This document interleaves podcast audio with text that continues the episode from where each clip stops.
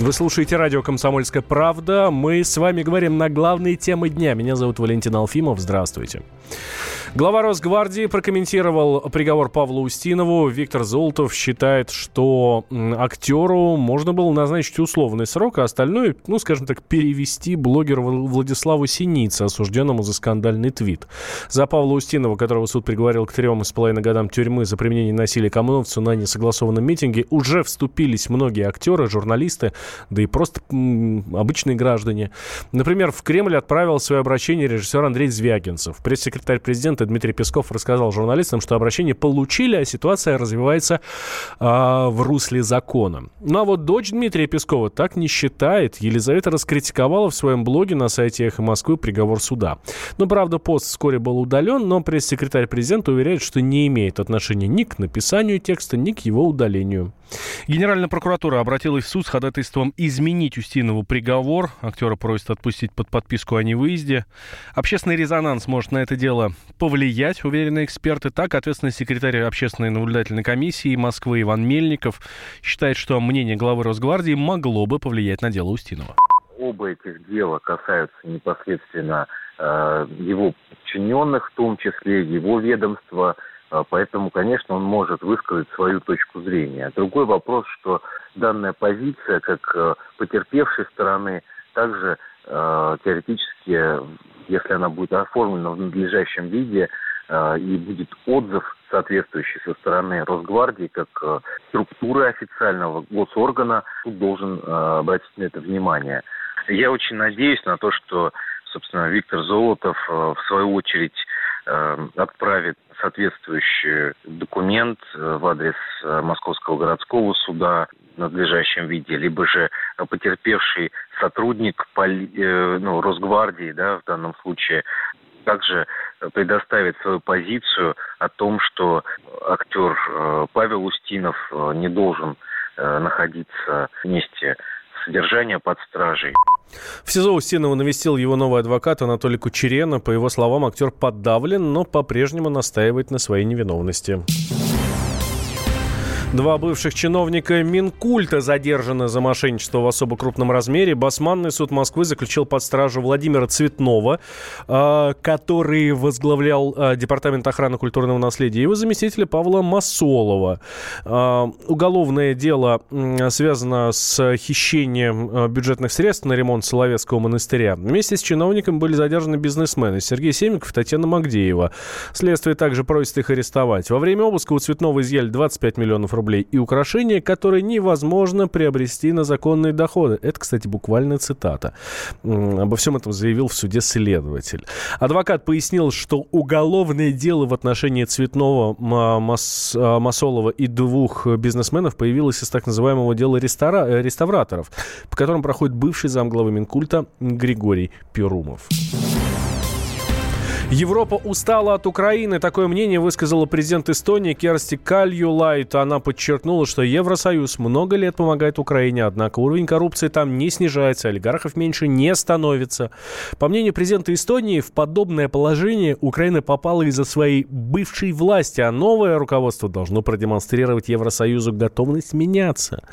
Между тем, эксперты в подобном заявлении видят и другие перемены. Журналист-политолог Виталий Третьяков считает, что высказывание эстонского американского президента это знак о возможной смены политического настроения по отношению к России.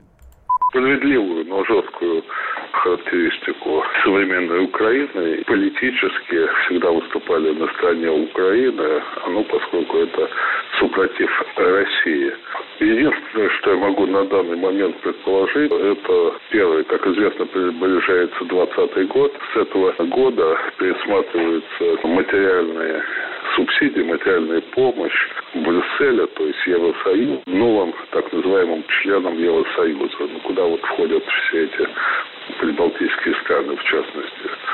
Помощь должна резко уменьшиться, а, собственно, за счет этой помощи они поддерживают более-менее пристойное материальное благосостояние своих граждан.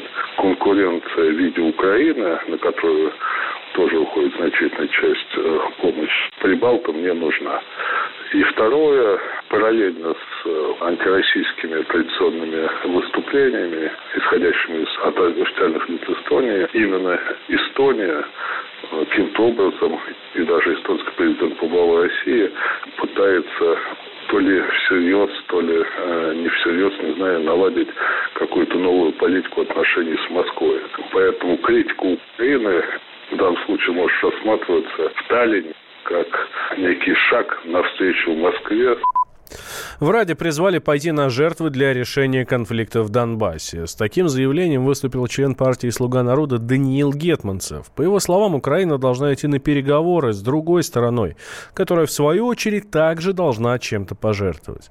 Украинский депутат подчеркнул, что в вопросе мира нужен компромисс. При этом Гетманцев негативно отнесся к предложению наделить неподконтрольные Киеву территории особым статусом, так как это может привести к развалу страны. Политолог Павел Рыжевский считает, что рано или поздно за словами об уступках последуют и действия, потому что все устали от войны.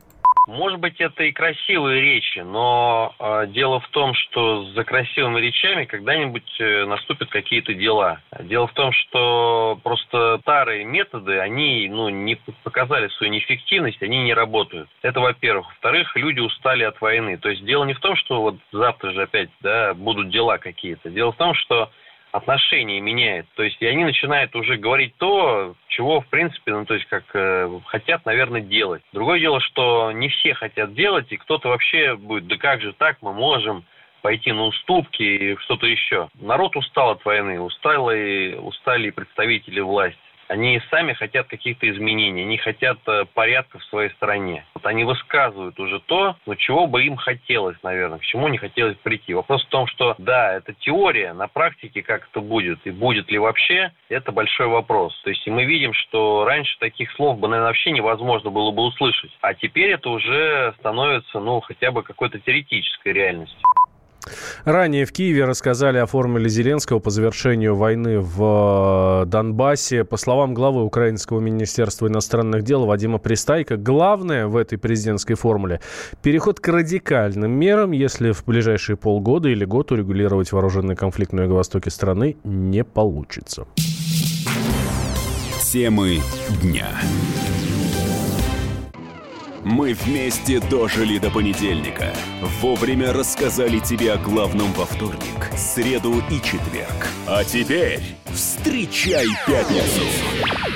На радио «Комсомольская правда» новая программа. Каждую пятницу в 8.00 Сергей Мардан и Надана Фридриксон. Три часа самого острого эфира. Мардан и Надана. В программе «Опять пятница». Взболтай и можешь смешивать.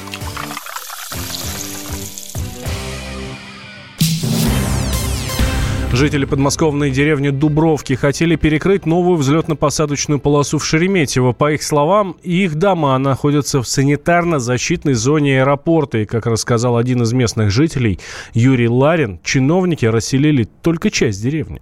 Что нам делать? Выходить на полосу, а потом воевать с Росгвардией? То есть они сами нас подталкивают к каким-то экстремистским действиям. Где наши права? Депутаты приезжали. Как-то, я помню, приезжал вообще как какой-то чиновник, который вышел и сказал, ой, а здесь же поле должно быть давным-давно.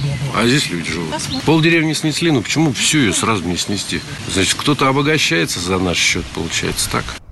С недовольными жителями пообщался глава Росавиации Александр Нерадько. Он рассказал, в какой срок людей, живущих рядом с новой полосой аэропорта, могут расселить. Пять человек, пять человек уже мы имеем информацию о пяти собственниках участков и построек, которые не хотят переезжать с тех мест, на которых находятся так они здания сооружения. в санитарно-защитной зоне?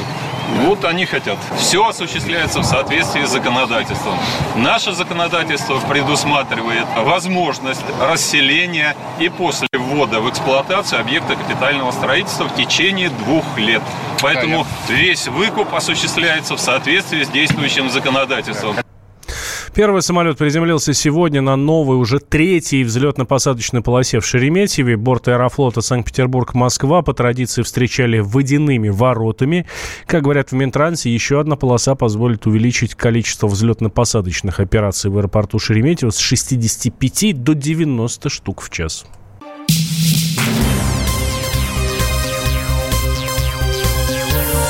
Темы дня. Вы слушаете радио «Комсомольская правда» в студии Валентин Алфимов. Погода в столичном регионе торопится как минимум на месяц. Циклон со Скандинавии несет с собой заморозки, мокрый снег. По прогнозам синоптиков, в ближайшие дни в Центральном федеральном округе будет так же холодно, как в середине октября. Днем плюс 7-12 градусов, а ночью температура воздуха местами будет опускаться вообще до минус 2. Научный руководитель гидрометцентра Роман Вильфанд рассказал о погоде, которая ждет жителей Центральной России в ближайшие выходные над центром Европейской России значит, перемещаются такие холодные, свежие воздушные массы, что приводит к тому, что температурный фон примерно на 3-4 градуса ниже средних многолетних значений. И вот такой температурный фон будет до субботы включительно. Ночные температуры 0 плюс 5, в местах, где расположены торфяники и при прояснениях температура будет понижаться до минус 2 градусов. И днем тоже, ну, совершенно не жарко, 9-11 градусов. Но в ночь на воскресенье в центр Европейской России будет перемещаться небольшой по площади, но очень энергичный циклон. И это приведет к тому, что фронтальные разделы условят осадки, причем осадки в виде дождя и мокрого снега, поскольку еще похолодает. Ночные температуры по-прежнему будут от 0 до плюс 5, а дневные несущественно будут отличаться от ночных температур. Максимальные значения, вот после полуденные часы, всего плюс 5-7 градусов. Самое важное, что помимо вот такой низкой температуры и э, осадка в виде дождя и мокрого снега прогнозируется еще и порывистый ветер до 17-22 метров в секунду. В северных областях от Москвы еще скорости ветра будут выше, до 25 метров в секунду. Стоит также подготовиться к перепадам атмосферного давления и сильному ветру с порывами в 17 и даже 22 метра в секунду. А в воскресенье 22 сентября до 25-28 метров в секунду. В Москве и Московской области в этот день пройдет дождь с мокрым снегом. Самара 98,2. Ростов-на-Дону. Иркутск 89,8. 91,5. Владивосток 94. Калининград 107,2. Я влюблен в тебя, Россия. Казань 98 Нижний Новгород 92 и 8. Санкт-Петербург 92 Волгоград Москва 97 и 2. Радио «Комсомольская правда». Слушает вся страна.